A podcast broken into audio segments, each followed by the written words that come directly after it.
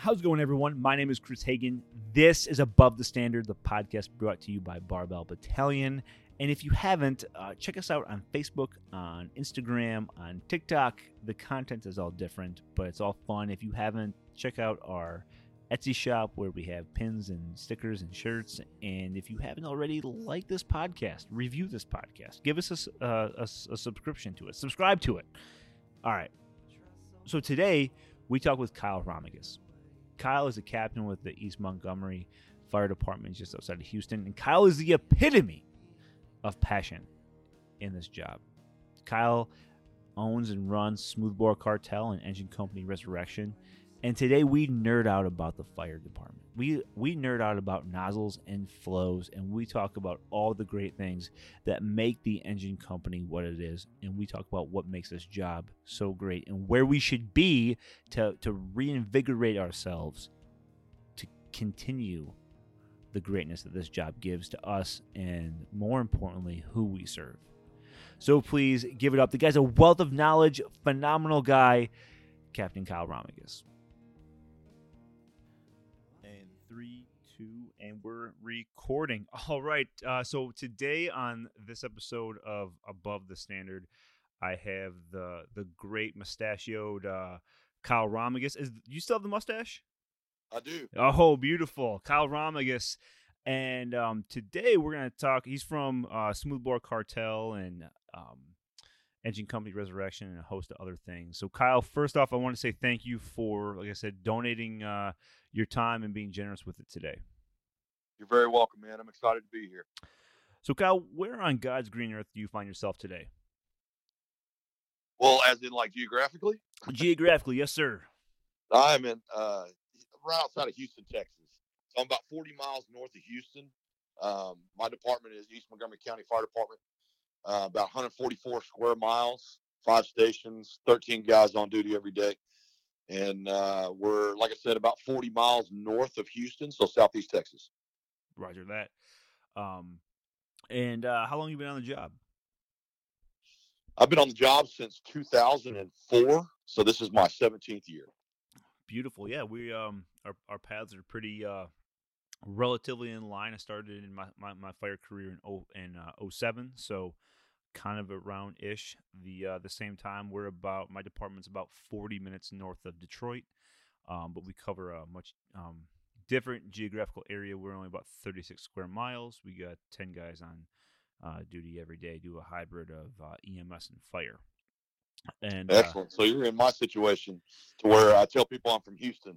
You tell people probably you're from Detroit because nobody knows where New Caney, Texas is. For me. What what's what's so funny, man, is when the only people that call you out on that are guys that live in Michigan, right? So, you know, you. It, and like you said, no, nobody knows, you know, where, where I'm at. But then you talk, um, say, from Detroit, and then you get someone that's from the city, or you get someone that's like from Michigan or in that in that area, and they're like, oh, uh, yeah, I'm from Detroit. Yeah, yeah, but but really, where are you? I was like, okay, I'm from, I, I'm from, I'm from Lake Orion. It's about, you know, small little, you know, you know community up uh, north of here. So we cover, yeah, like about thirty-six square miles, forty thousand people, but um, that and we're just kind of a, you know. bread and butter suburban department that surrounds uh, the, the the the Goliath of Detroit. Um, nice. So, Kyle, what what brought me to you was, um, and, I, and I'll be honest with you, I, I heard of Smoothbore Cartel, saw the logo, saw the Instagram account, followed, followed it for a minute, um, never really put two and two together who you were, and then um, I got uh, I, I started watching um a lot of videos from Fire Nuggets, and one of them was entitled The Stretch. And I didn't uh, part of their virtual engine class, and I, I didn't. I, I just I, I just like engine work. I like truck work, but I was trying to learn a little more on, on engine work.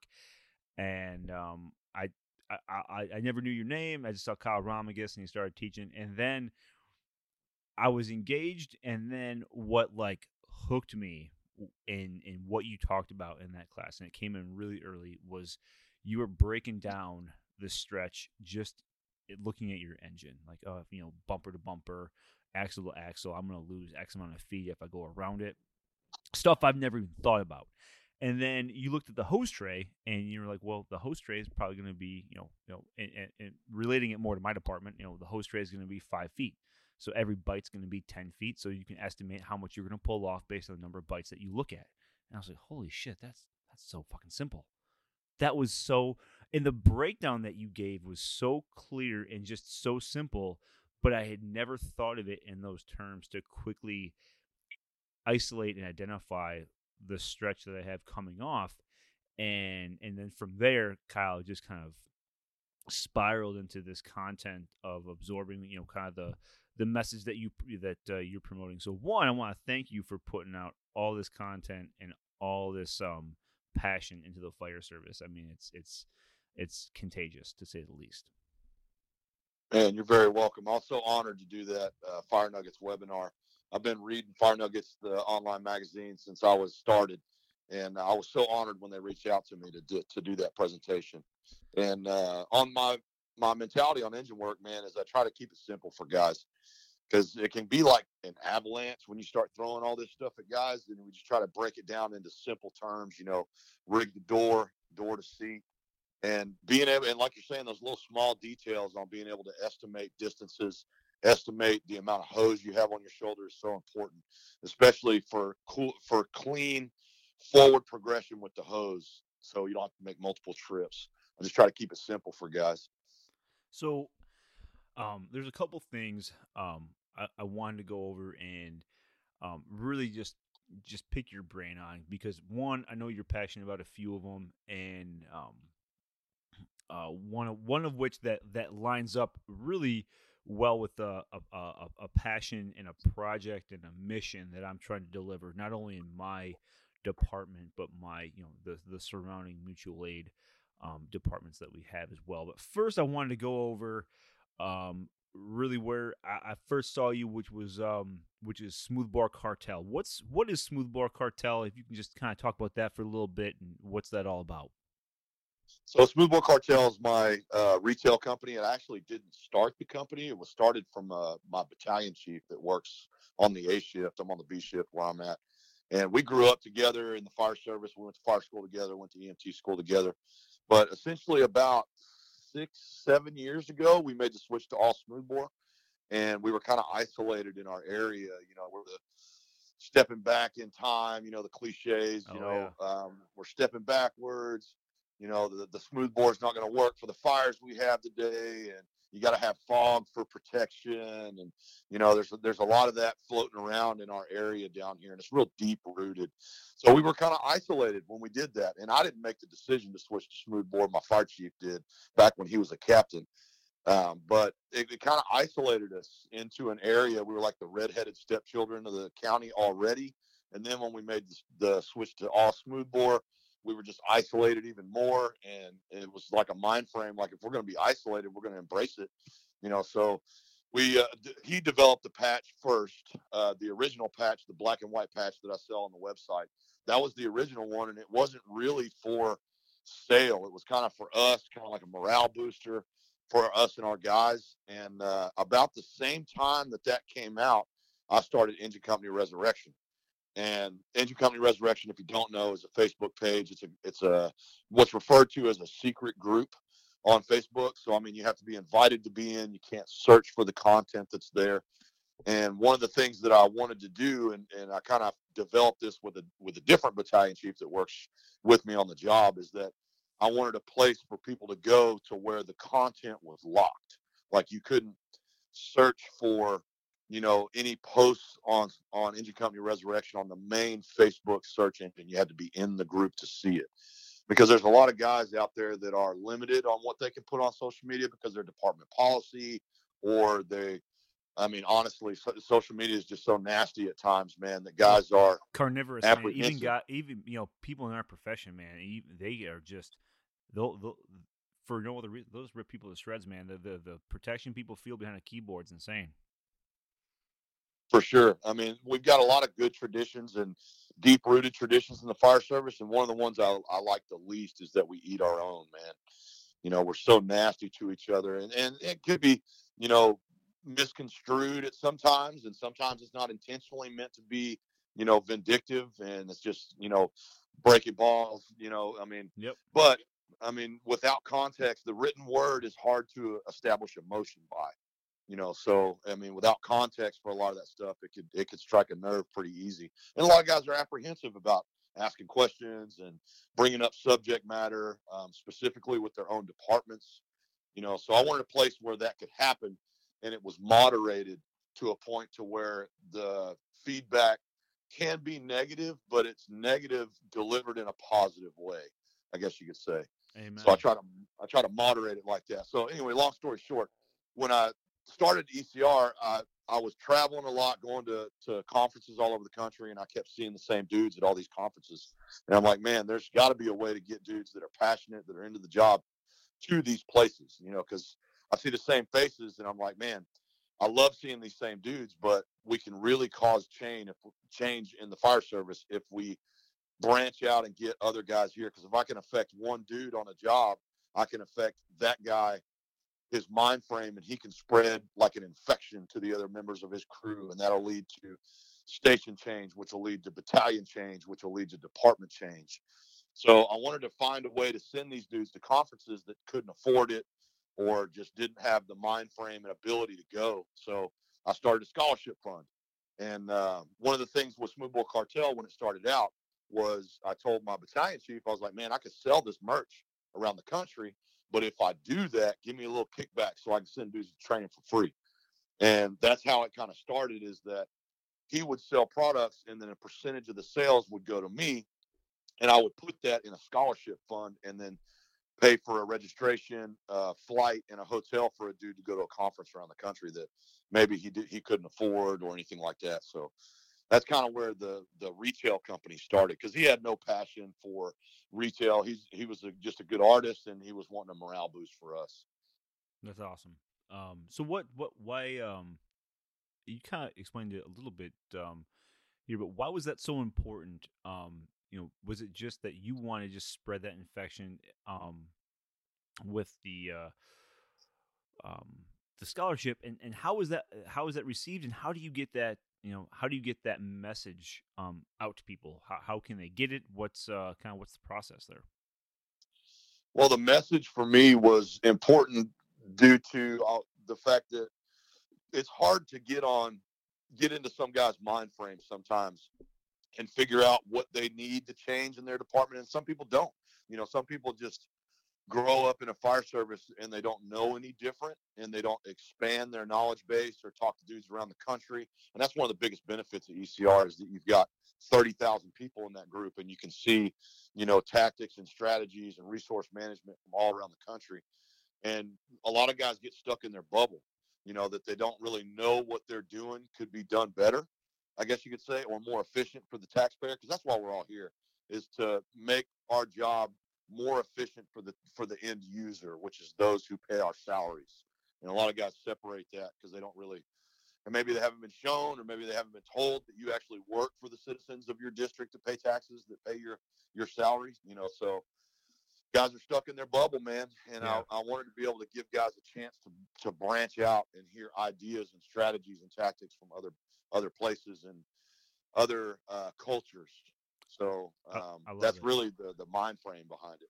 I love it. And, and so much of that bubble, it, like everything that you're talking about, everything that you've talked about resonates so deep um, with with my current situation and really what I came up in. When I came up in, in this department in in oh seven, and I'm and I'm not trying to say by any means I have a lot of time or experience on this job, but when I came on this department um, on mine, and the mindset was, why? What are you? What are you trying to do? What are you trying to change in our department? What's your angle? Why? Why do you? Why do you want things different? This is the way we do it. Don't don't. Uh, they, they do things different over there, or we get this. You know, the, hey, this department over there. You know, don't. You know, if you if we go on a mutual aid, they're they're they're kind of crazy. You don't want to. You never know what they're gonna do. Or this department, oh, this department's a bunch of cowboys. You don't know um, what they want to do. And, and and and when you're young, and everybody has that global mindset, it one it infects you, and, and you know, not really knowing any different. You're just kind of like, oh, okay, well, you know, I watch out for those guys. And and looking back on it, knowing, connecting, reaching out, like, all those guys are the guys that I am now, or I still want to be. And it was a, a toxic mindset precipitated on some old leadership on our department. And it just, it just trickled down to, we were on an island, not only on communications, but tactics and equipment and gear and ev- everything about our department made us different, but in, in not the way that you want to be different, in a way that, you know, I, I call it two, you know, there's two kinds of firemen, right? There's a thank God fireman and an oh God fireman.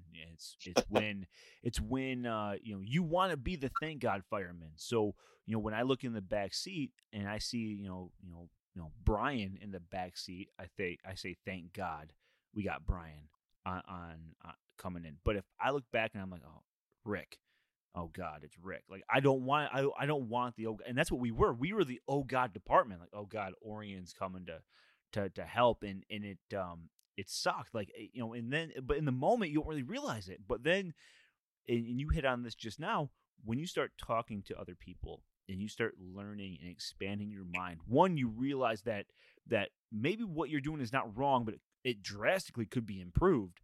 Um, but the way you do it is certainly not the only way or the best way. And I, I can't stress enough how important it is to just, you know, even if it's in your own, your own mutual aid agreement, you know, talk to your people, talk to your neighbors, and talk to people that are, that are doing things different. It doesn't matter if they're F D N Y or they, they, they cover four hundred people in, in Oklahoma. You know, they might be doing something that's going to resonate within within your department, man. So Kyle, I can't speak more on, on everything that you're, you're talking right now. Um, and one thing I wanted to, cause it's, it's like weighing on my mind. It's one thing I've been wanting to talk to you, um, about right now. And it was that switch to smoothbore, uh, that you talk about. And one of the things you talked about in the past, but has been like the, the nozzle difference, like eleven hundred degrees and the nozzle, right? And and I wanted, like, if you can expand upon that, what ultimately made the switch to smoothbore? Um, and I want to, I, I kind of want to just kind of unpack. There's going to be a lot of moving pieces here, and I'll tell you where this comes from. I am currently on a five-year mission to introduce smoothbores into my department, and for the longest time, I thought it was, I have a very dense leadership that they don't want to do it. I'm presenting all this data. I, I, I, you know, you can you can drown the fire, gallons per second, all that Kurt Isaacson good stuff, all the juice that's coming in with it. The, the the nozzles are cheaper, you know, makes us more deployable. And I was just getting nothing but pushback, man. I was just beating my head against the wall, and, and I wasn't getting different results. And it took me, it took me years into this process of no momentum to realize the one thing I'm trying to change in my leadership is what my current leadership at that time put in place twenty years ago that they believed is the oh, best. Big time. And so now I'm in, now I'm, a, I'm between a rock and a hard place. I have un, I have undebatable data, tactics, I mean, financial reasons, everything to surround the fact that this is the right move, but I'm going up against emotion right now. And, And that's an equally tough thing to, to, to say, because I'm uprooting every level of training that my le- leadership has. And and for the longest time, Kyle, I faulted them. I, I was just a fucking cynic with with with the with these dense individuals that didn't want to change. And man, then it hit me. I'm like, well, the the the same people that are in there now, you know, they, you know, in their youth, this was the hottest ticket in the world. And this fourteen hundred dollars, fifteen hundred dollars nozzle was going to save the world. And they're coming at it in the same way I did. And um, it's taken a long time to, to sequester my own emotion and and to hammer it in, um, in that. So, uh, Kyle, what ultimately made that switch to you guys? What did you guys have before? Because right now, you know, we're a, we're a predominant department of one hundred P S I, one hundred P S I automatic nozzles, pretty much on everything, with some other stuff here and there. Um, so, what did you guys have, and what ultimately made that switch that your captain at the time uh, started developing, and and why are you such a proponent of one side or the other? So we were at the same point that you are now. We had high pressure T F T automatic nozzles. Yep. Had low quality, very easily packed um, hose. And that's where a lot of guys end up going wrong, is they just want to put the change the, the nozzle itself, and they don't really realize that it's a full package. And that's what Dennis kind of brought me up on. And that's what we realized when we wanted to change the package, is that just by changing the nozzle on the package is not good enough. You know, I mean, when you when you have hose that's meant to be supplied by one hundred P S I back pressure, it acts differently when you drop that pressure on it. And, you know, I can't really speak to the mind frame of why my my current chief, Howard, made the switch. So I, I came off the rig in two thousand twelve to teach Fire Academy full time.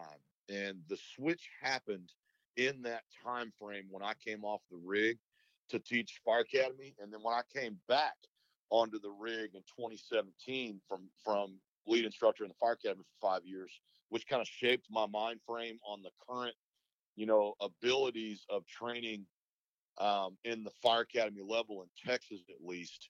And that really opened my eyes up into the, the mind frame that these dudes are leaving the Fire Academy with four hundred plus hours in the Fire Academy that we have in Texas, but they're leaving with very little information that will help them at three o'clock in the morning when they step off the rig, you know, and that, that really kind of shaped my mind frame on getting out of that atmosphere and getting into the national level instruction side. But that's another conversation altogether. But um, essentially that switch was made while I was at the Fire Academy. So when I came back from the Fire Academy, we had low quality hose with fifty P S I nozzles on it. And I was like, man, you know, this is, uh, this is different. You know, this is something that that's not really working well together. And then right after that, we made the switch to full True I D. And then like a, a light bulb, it just came off. I was like, man, this is, this is making sense now, which then started leading me into down the rabbit hole of the attack package itself. You know, the, the hose construction being able to be supported by the low nozzle pressure. And then we just kind of developed our attack package into what it is today.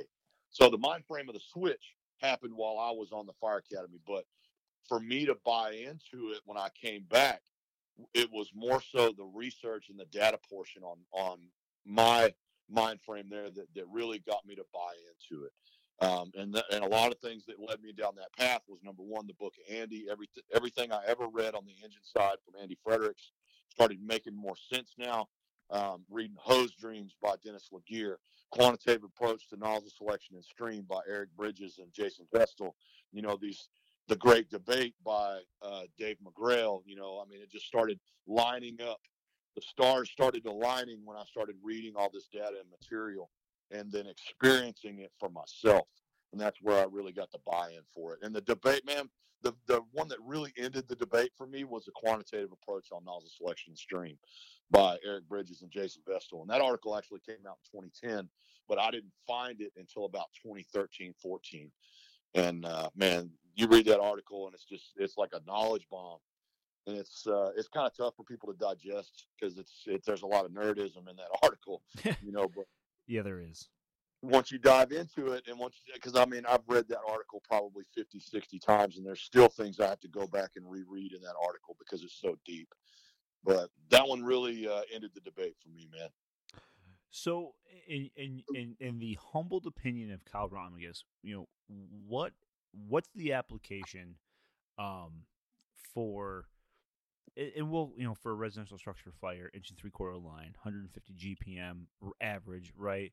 Um, you know, what are the the the options, or or what what is the, the personal opinion for running a a an automatic, a fog, and a and a well, we we we know the impact of a of a solid stream, right? But yeah. We'll, What, wh- where is your differentiation between a fog nozzle, you know, let's say fixed gallonage at one hundred fifty, could be a seventy-five P S I, regardless, the fog nozzle versus the automatic? Do they have a place? And if they do have a place, wh- in your humbled opinion, where should they be?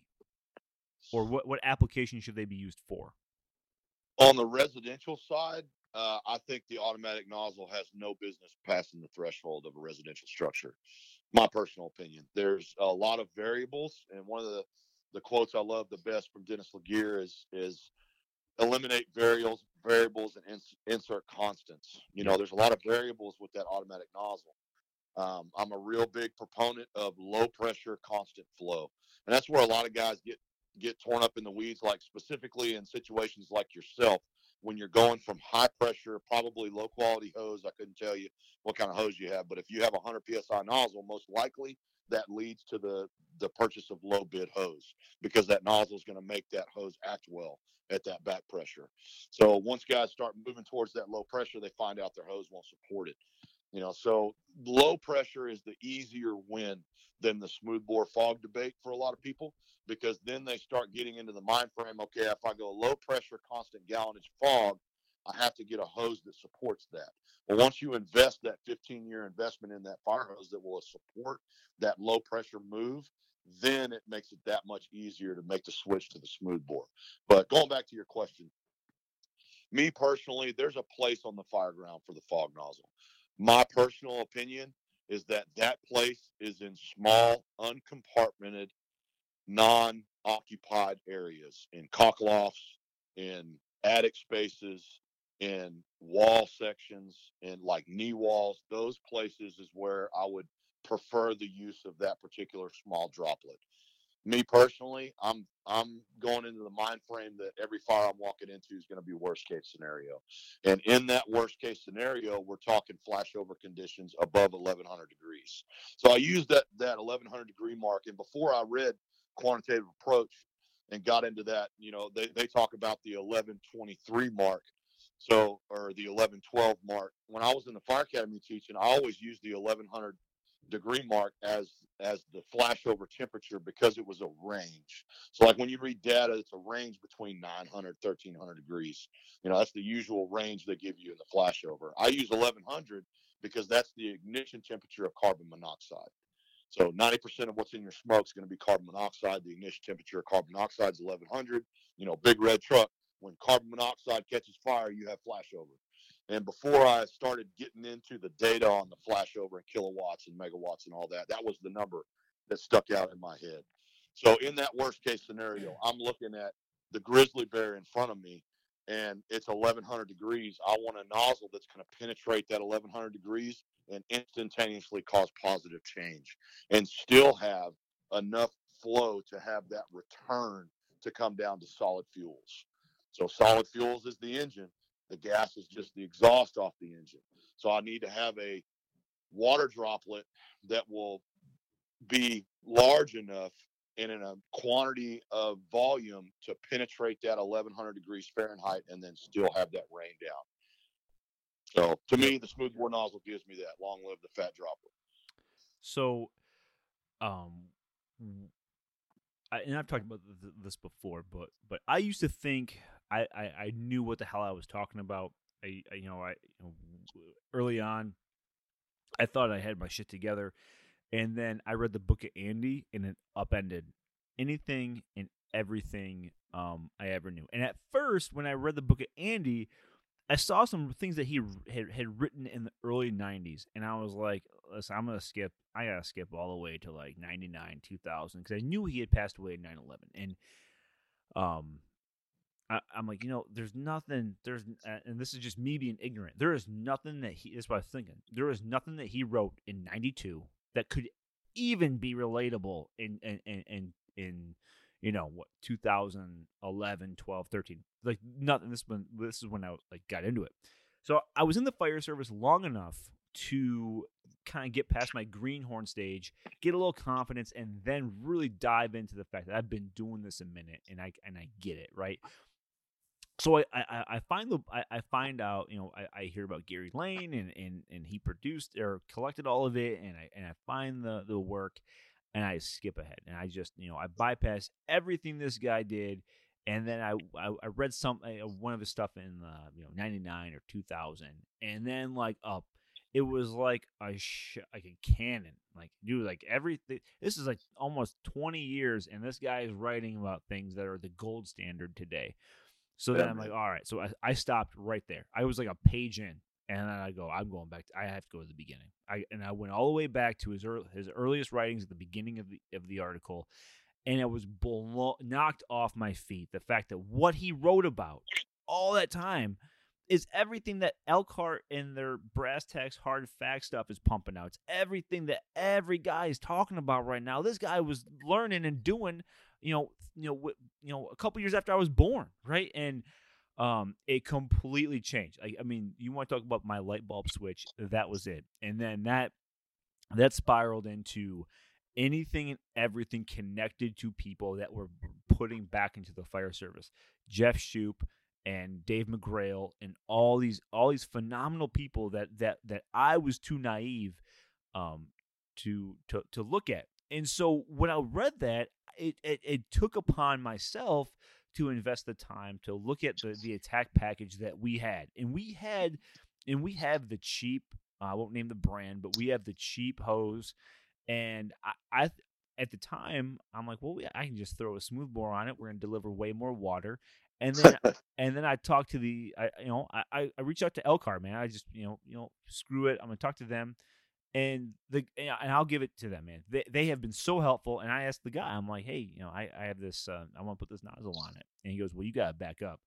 Um, what, what hose do you have? I tell him the brand, and he's like, sorry, bro, you, um, it, it, it, it won't work. You're gonna have a kink issue like you wouldn't believe. You have cheap hose that relies on back pressure of the one hundred P S I nozzle. Um. I'm like, all right, well, this is what I got for two and a half. He's like, well, yeah, you obviously need two. You need smooth bore on two and a half. You're an idiot if you. He didn't say it, but like, you're an idiot if you don't have it, right? So, so anyway, so so I'm in this this position on my department where, where we just spent thousands, tens of thousands on brand new hose that, as a chief, I know good and well they're not going to, you know, garbage right now. But my approach now is just baby steps, man. Get it. I want to get it on the two and a half because what what the book of Andy really told me to examine, and I share the same view that you have with the automatic nozzle, is we have a job that is per, that is known that the one thing that puts out the B T Us are the G P Ms, but we're going to use a frontline nozzle that sacrifices the G P Ms for how the stream is going to look, like look and feel and and, and move. And the stream shape really won't change between a half a bale and a full bale. Yeah, that's what it, it's designed to do. It's what's yeah, you, it, it, it's variable flow to maintain maintain a stream shape and reach, but the reach cannot be, you know, um, I guess mixed with penetration or extinguishment. And it, it so so Kyle, anyone that knows me, it was dry, it was consuming me. I was reaching out to every person I knew on mutual aid agencies, asking um what like what they used and why they used it, and none of them can tell me none of them can tell me what they have and why they used it. And i and i started to obsess about this, that that now, you know, anytime I bring up anything G P M or um smoothbore related or whatever, it's like it's kind of a it's a it's a joke now because they know I'm just going to nerd out on this thing. I can recite whatever, and and it just comes down to the fact that I just want to deliver a better attack package um from that. So Um, Kyle, when you go into this and you talk to people that are that are in it, like a similar situation, because it feels like, you know, where my department was and the mindset is some years, be, just a couple, few, five years behind where where where you guys were at one point, where I'm sure a ton of departments are now. What is what's your what's your approach um, to uh, to to talking to folks about, you know, diving into the science of it and, and explaining the importance, but maybe not losing them in the minutia of um, like maybe the nerdery? It's a tough one, man. Um, the, the very first easy win I usually grab people on is nozzle reaction. So the easiest thing to get someone to understand with physical skill set is nozzle reaction and your abilities with different nozzle reactions. So obviously at the higher pressures, you're going to have higher nozzle reaction. And the only way you're going to reduce nozzle reaction is to either reduce flow or reduce pressure. So you got to bring the nozzle pressure down or the flow down. And, and thankfully, probably about ninety percent of the people I talk to about this, they don't want to bring their flow down. So that makes it an easy win there. Yep. You know, so if you don't want to lose the flow, we got to lose the nozzle pressure, you know, so at that point, when I put that nozzle in their hand and I asked them, and, and really this is something I got from Kurt Isaacson, is the, the gallons per second test, is put that nozzle in their hand, turn the lights off, fill a room with furniture, and have them push that nozzle from the front door to the back room. with the nozzle bell open the entire time, because that's worst case scenario. Yep. Worst case scenario, I got to have the nozzle open and I'm pushing from threshold to the seat. And being able to put different nozzle pressures and flows in people's hands and actually have them, you know, have that aha moment when they when you ask them, okay, worst worst case scenario, open it at the threshold and don't shut it down till you get to the fire room. Which one of these packages are is is giving you the best ability to do so? And then from there, it's like an aha light bulb moment for some for most people. It's like, man, if I have to do this, I want lower pressure. And if I'm in a situation to where I have to do this, I don't want to reduce my flow. So if I don't want to reduce the flow, I've got to reduce nozzle pressure to keep that flow. And then we start working backwards. So at that point, when I get them sold on the actual nozzle pressure and the flow, now we got to start talking about the delivery system. And then the delivery system is a kind of a touchy subject for a lot of people because it's expensive. You know, depending on how big your department is and how many stations you have and how many rigs you're going to have to outfit, you know, this could be a ten thousand dollars purchase, a quarter million dollar purchase, a three million dollars purchase. And that's where you lose a lot of the decision makers there, is that, man, what we have right now is not exploding on the fire ground. The, all the fires are going out, you know, and that's the mind frame that a lot of people are in. But it's it's kind of a tough contest between what they have been doing and what they may have to do at one point. Because, I mean, to be honest, a lot of guys haven't made that fire yet. You know, a lot of guys go through their entire career and not have, not make that fire, whether it's an offset room. I've got nothing but, but fire blowing down this hallway, and it seems like a wind-driven event. But the reason it seems like a wind-driven event is because I can't put the water where I need to, to put it in a continuous manner due to the beating that I'm taking when I open this nozzle.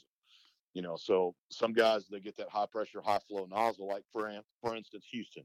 You know, Houston is a very close fire department to us, and we tried to emulate Houston for a long time. Houston's bottom line flow is two hundred gallons a minute.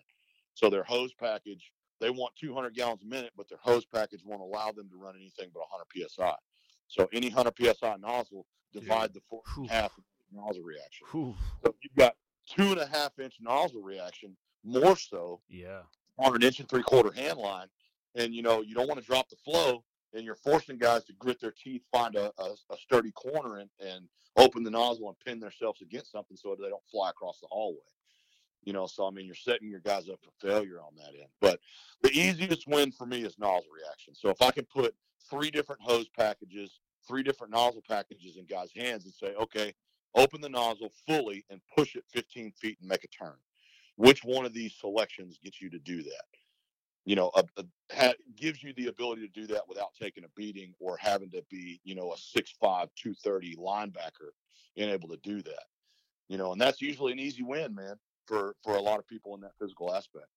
Yeah, we, uh, you know, uh, another big wake-up call for me is when there was, and even, and the nozzles on my two and a half right now haven't changed. So the apprehension right now to grab a two and a half, regardless of fire condition, Um, is extreme because, and this is again what where where I think my my passion for this went into full blown obsession was, um, the the nozzle that we have on our two and a half is a hundred psi two twenty-five nozzle on our, on our two and a half, um, and where this f- switch flipped in in myself that I just got ungodly pissed was I was covering another outstation on overtime, and I check out this truck in, in an inch and three quarter had the same nozzle as our two and a half, and I was like, "What the like?"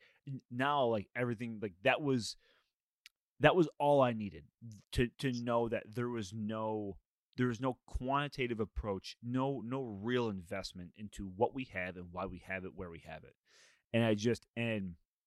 It just took me down, um, down this rabbit hole. And then I, you know, we had a couple, you know, we have a bunch of photo albums of old fires, and I went through them, and every single two, two and a half that was pulled, guys are using it at half a bale. Well, at that point, oh, yeah. if, if you're using a, a half a bale on a two and a half, then there's no reason to have that out in the first place. You're going to be more deployable and better operable with an inch and three quarter going full bore than you are stationary with a with a, a two and a half. But I get it. The the nozzle reaction on that on that two and a half is an ass kicker. It's gonna it's it's gonna beat the shit out of you. And and so that's really when I, I one I tracked down all the data that I could. I I I, I talked to reps, got got examples, got got my flows dialed in, got pressures.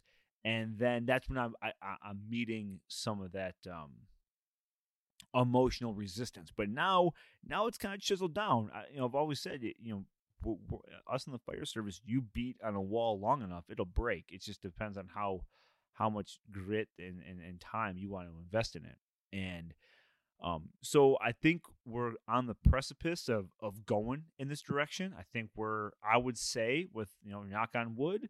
You know, I think we're like a year out, possibly from, from getting the the the, the smooth bores on at least our two and a half right now. So it's um a work um a work in progress.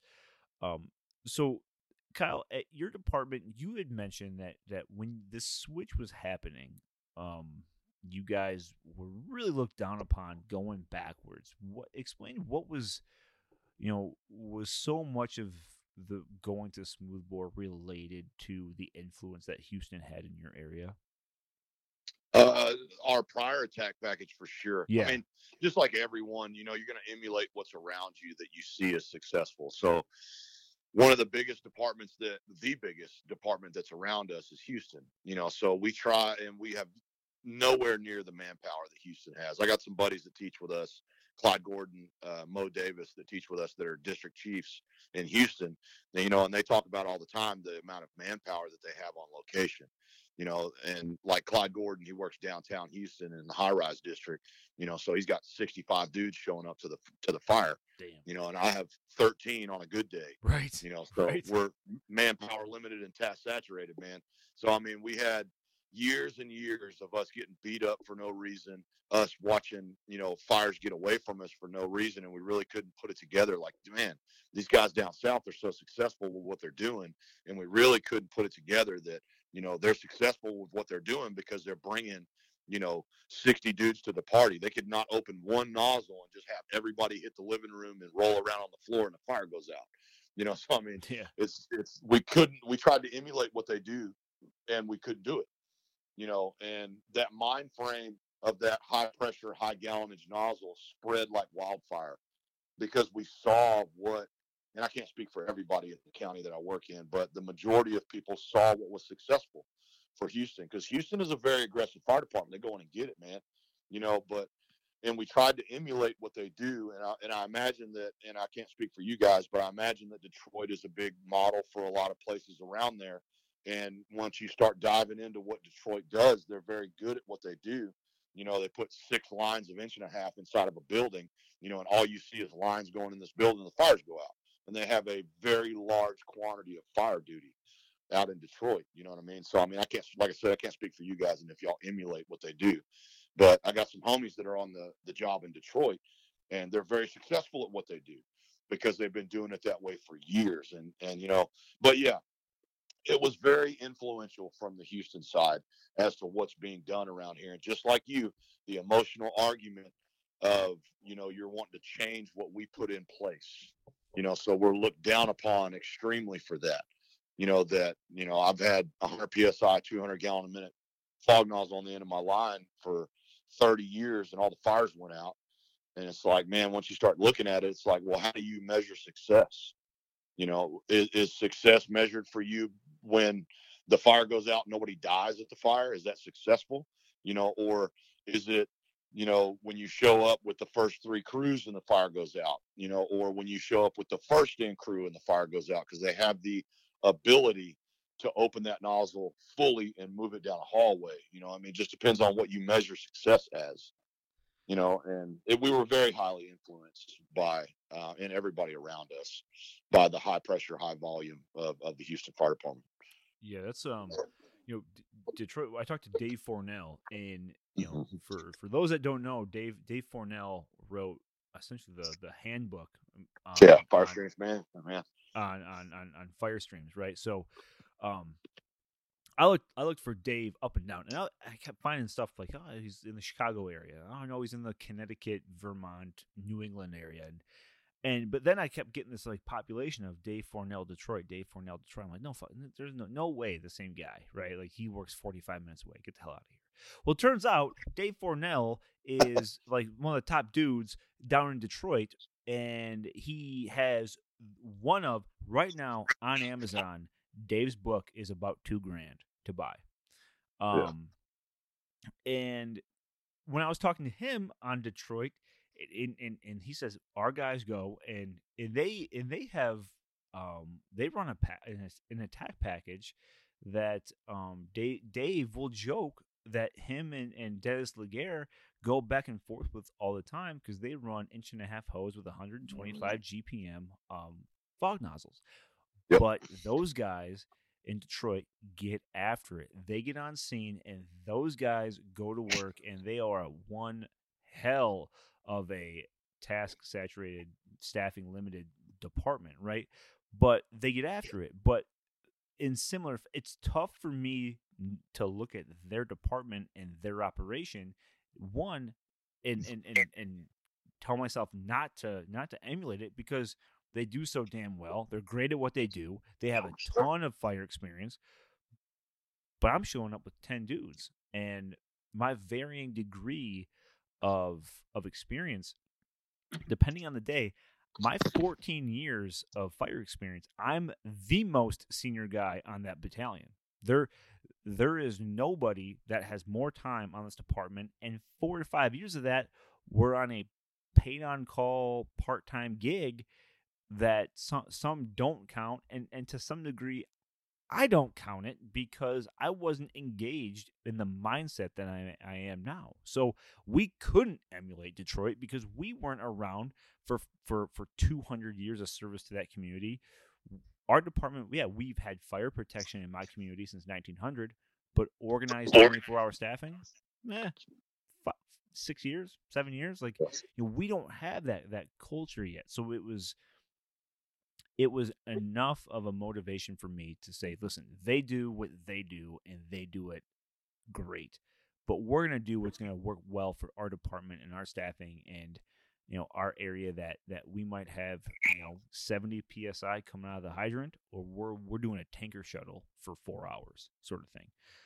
Yeah. Um, so, um, Kyle, when you're in your – In, in your agency, when you guys made the switch, you know, did did people around you come around? Are you still in that kind of mode of of kind of the the the for lack of a better term, the redhead stepchild of your agency, or have people uh, kind of, you know, drank the Kool-Aid, adopted the science, and and looked at what you guys are doing and saw some success with it?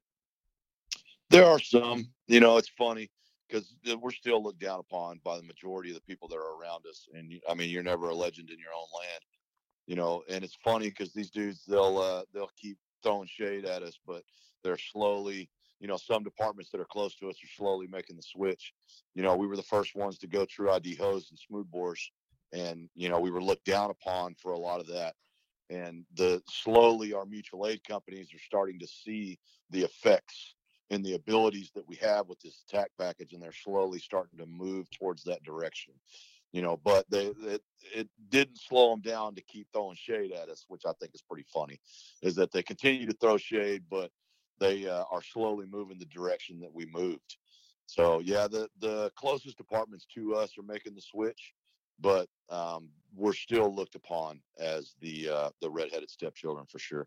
Right on. Um, Kyle, it's clear that you have a passion for this for this job. Um, if if you were to compile the the the, the ultimate Kyle Romagus essentials for the firefighter, like what what um what li- literature, books, collections um um are on are on your radar? For we kind of talked about Andy Fredericks. I have to imagine that's pretty you know um high on your list, at least for, for, for myself too. uh, Tom Brennan's Random Thoughts um, has been yeah. such a, uh, a a hard-hitting, short-written, but but chock full of detail. What, what in your mind, if you kind of run through a list of, I don't know, we'll just say a handful of things, what, what would you feel is the most pivotal to give, you know, someone that uh, wants, that has the passion, that just wants to get the most out of this job? Man, uh, that's a big question, bro. Uh, but I'll, I'll do it justice as best as I can. So starting out with the battle space that we work in, um, I would recommend Collapse of Burning Buildings by Vincent Dunn. Thankfully, I'm pretty close to, to Chief Dunn. I'm able to do webinars with him about once a month or so. And uh, I was really impressed with his ability to take the information from Brannigan's building construction and actually put it in a building on fire. So Chief Dunn, if you, if your listeners don't know uh, who Chief Dunn is, it's unfortunate if that's the case, but um, I would really recommend they dive into Chief Dunn's work. So the, to starting out in the building and the atmosphere that we find ourselves going to war in, I would recommend The Collapse of Burning Buildings by Vincent Dunn. So it takes, like I said, the Brannigans, and, and a lot of people have to read Brannigans for promotional exams, and, and you talk to those dudes after they read it and they're like, oh my God, it's so dry. And it is, you know, it's so dry information. But what I really liked about Dunn's book is that he was able to take that dry information and put it into a building that's on fire. And it's, to me, it's very important to know how the buildings are built, but to me, it's more important to know how they come apart. And that's what I got from Collapse of Burning Buildings by Chief Dunn. Um, so I would recommend that one to start out with, to try to mi- shape the mind frame of the, the environment that we're going to war in. So moving away from that, I would say that there's not a whole lot of great material that you can purchase on hose, but I would recommend reading into Dennis LeGear's research. So once you get dive into LeGear's research, specifically hose and nozzle dreams, I would really recommend that they get their hands on that. So you can find Hose and Nozzle Dreams on Dennis's website, Hydrants to Nozzles. Um, you can find them on E C R in the file section. A lot of the stuff, the article-driven stuff, is going to be in the file section on E C R. And I've got a, a Google Drive that I've got deep information into that I will share with anybody. Just send me a message through Smoothbore Cartel. Um, uh, so on the Hose and Nozzle side, Dennis LeGear's stuff was very influential for me. Um, he breaks it down in a way to where it's digestible material. Um, so on that side, obviously the Book of Andy is a fantastic resource. Uh, some of my favorite articles out of the Book of Andy uh, are Return to the Solid Stream. Um, it would be Thornton's Rule would be another great one that I would recommend. And then um, Little Drops of Water fifty years later, parts one and two. Those really zoned me into his mind frame there, and the entire Book of Andy is fantastic material. It's the Engine Company Bible. You know, I would recommend that to anybody who's riding an engine. Um, you mentioned Tom Brennan's Random Thoughts. I really, really enjoyed Tom Brennan's Random Thoughts, and I got so much from his book. And his book is a collection of his back page articles that he wrote for Fire Engineering. Uh, so I would add that one to the list.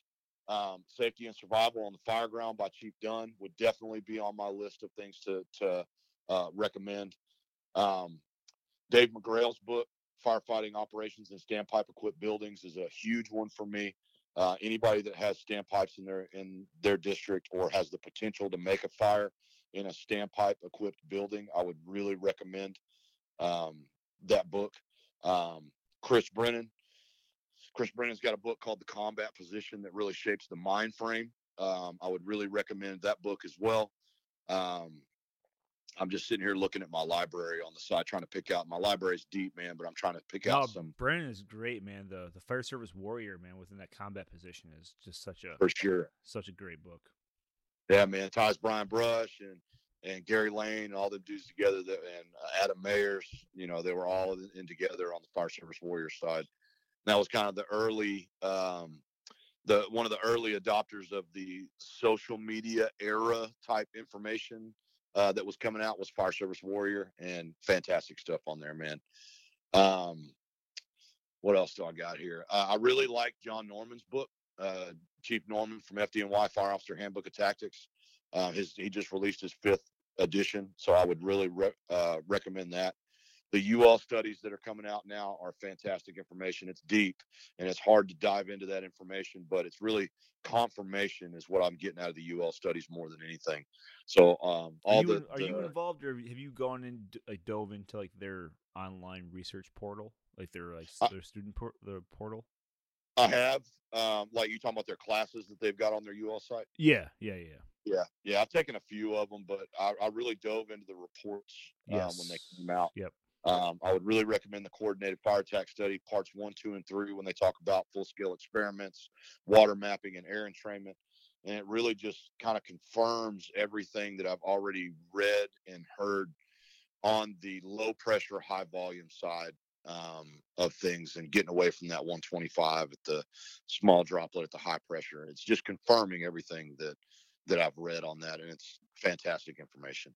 It's awesome um, too. Just like looking at that, because you see based on their studies, what was crazy to me was the, the, the, the disturbance in thermal layering, but also like on the, maybe the same gallonage, but the, the variation of, of, of, of straight stream fog versus um, smoothbore, completely different. And it was, it was wild to see the, like their analytical data, even video, to show what the the air movement and the air trapping is doing versus one nozzle to the other. It was it was really incredible to see that level of, of science and detail brought into a job that I think we don't give ourselves enough credit for, of putting the wet stuff on the red stuff. That's a very dumbed down thing to say that I think we in the fire service should really get away from, because I don't think we're giving ourselves enough credit in the science and understanding of fire and what this job entails. For sure. And, you know, when you dive into those reports, and it really kind of shaped my mind frame on, you know, distant cooling versus local cooling, is to the, the stream itself, the pattern that you use it in, as in straight stream, thirty degree fog, wide angle fog, solid bore, that has a lot to do with the air movement, but it also how you move that nozzle in certain situations and your pattern choice, as in the, not necessarily the stream pattern, but the movement of that nozzle will either help you or hurt you in certain situations with air entrainment. You know, if I rotate the, the nozzle clockwise in a rapid fashion, no matter if it's straight stream or solid bore, I'm entraining a massive amount of air. And I don't necessarily want to do that if I don't have an opposite vent and I'm not in a position to where I can start winning by putting water on solid fuels. So that really opened my eyes. And Jerry Knapp did some, some fantastic research prior to the U L studies on, on all that. He's got some fantastic articles that he put out on air entrainment prior to the U L studies. And it just, everything that's in the U L study confirmed exactly what he was doing. You know, so Jerry Knapp was a big, big proponent of air entrainment. He's like the O G of air entrainment, in my opinion. Oh, yeah. Um, so, Kyle, you've given me some, some great time. What I want to end on is, how do you, in your, you know, in, in your mindset, in the in the leadership that you bring, um, how do you measure success? What does that mean to you? What does success mean to you? Man, that's a tough one. Um, Because I'll tell you, there there's there's some departments and, and, and they exist everywhere, and I'm no exception, that that success is the fact that, that the engine was backed back into the station, and everyone came came back with the same number of toes and fingers that they, that they left with. Um, yeah. they, they, they nothing was broken.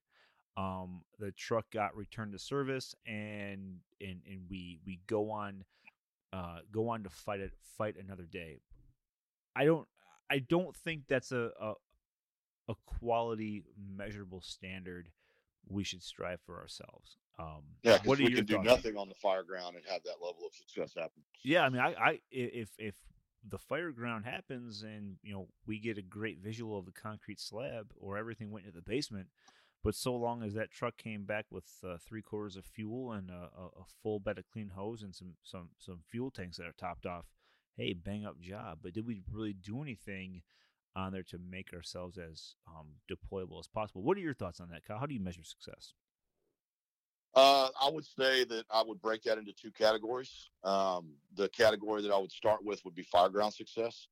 So really the the real measure measure of success for our fireground environment that we have is quick water and fast searches. So, I mean, if I can get to a point to where I can get my companies to the point to where we have fast water on the seat of the fire that will support the primary search being initiated and completed as fast as possible, that's successful to me. You know, so that's uh, for the end user, the taxpayer, the citizen in our district, the the only reason we exist. I think that is a that should be at the forefront of how you measure success, is your company's ability to apply fast water in the correct G P M flow uh, for the situation that's in front of you, and being able to initiate the primary search and support that primary search with that, that water flow. I would say on the fire ground, that's how I would measure success, is to how fast we can put water on the fire and get that primary search initiated and completed. Because that's why we exist, man. There's a lot of things that we do on the fire, in the fire service, that could be done by anyone. You know, babies are going to be born without the fire department being there, you know. So motor vehicle accidents can be cleared up by law enforcement without the fire department being there, you know. So there are things that we do that don't necessarily require our attendance for, I guess you could say. And one of those, the only one that nobody else can do, is fire suppression and search, man. You know, in my personal opinion, that's why, why we exist. You know, a lot of people with the all hazard response models that we have these days, a lot of people forget that the first word on the side of that engine you ride is fire. And that's what the people who pay your salary expect you to be good at. You know, so to me, on the fire ground, that's how I would measure success. Fast water, uh, initiating the primary and completing the primary as quick as possible. On the leadership side, I would measure success by making my probie better than me. So my goal for every probie that I ever get is to make him smarter, more efficient, and more physically able than I ever was. And that's how I measure success. When my probie surpasses me in his abilities and his knowledge base and his drive, that's successful to me. Amen. Because there there are so many that that look at the, I guess we'll start with the first one, that Um, you know, we we exist to make sure that, that we come home safe, and this precipitated really um, when I when I entered the fire service, that really was a a mantra that was that was developed. Um, I, I would say industry, you know, in our area, at least in my small area. I will never say that to any other department outside of those that I have personal experience or or, or knowledge of. Certainly not Detroit or anyone else, that that that my that my safety in some degree is more paramount than than anybody else. The same mindset of, you know, the this emer- this emergency is not my emergency. And uh, me personally, yeah, I, I am not experiencing what this this individual is going through, but I also know I'm the only one, and my crew is the only the crew that's going to make this situation as good as possible, and and to have the the mindset that that in some degree we are more valuable is is ridiculous. And um, I really had a lot of the same frustrations in, in, in response to COVID.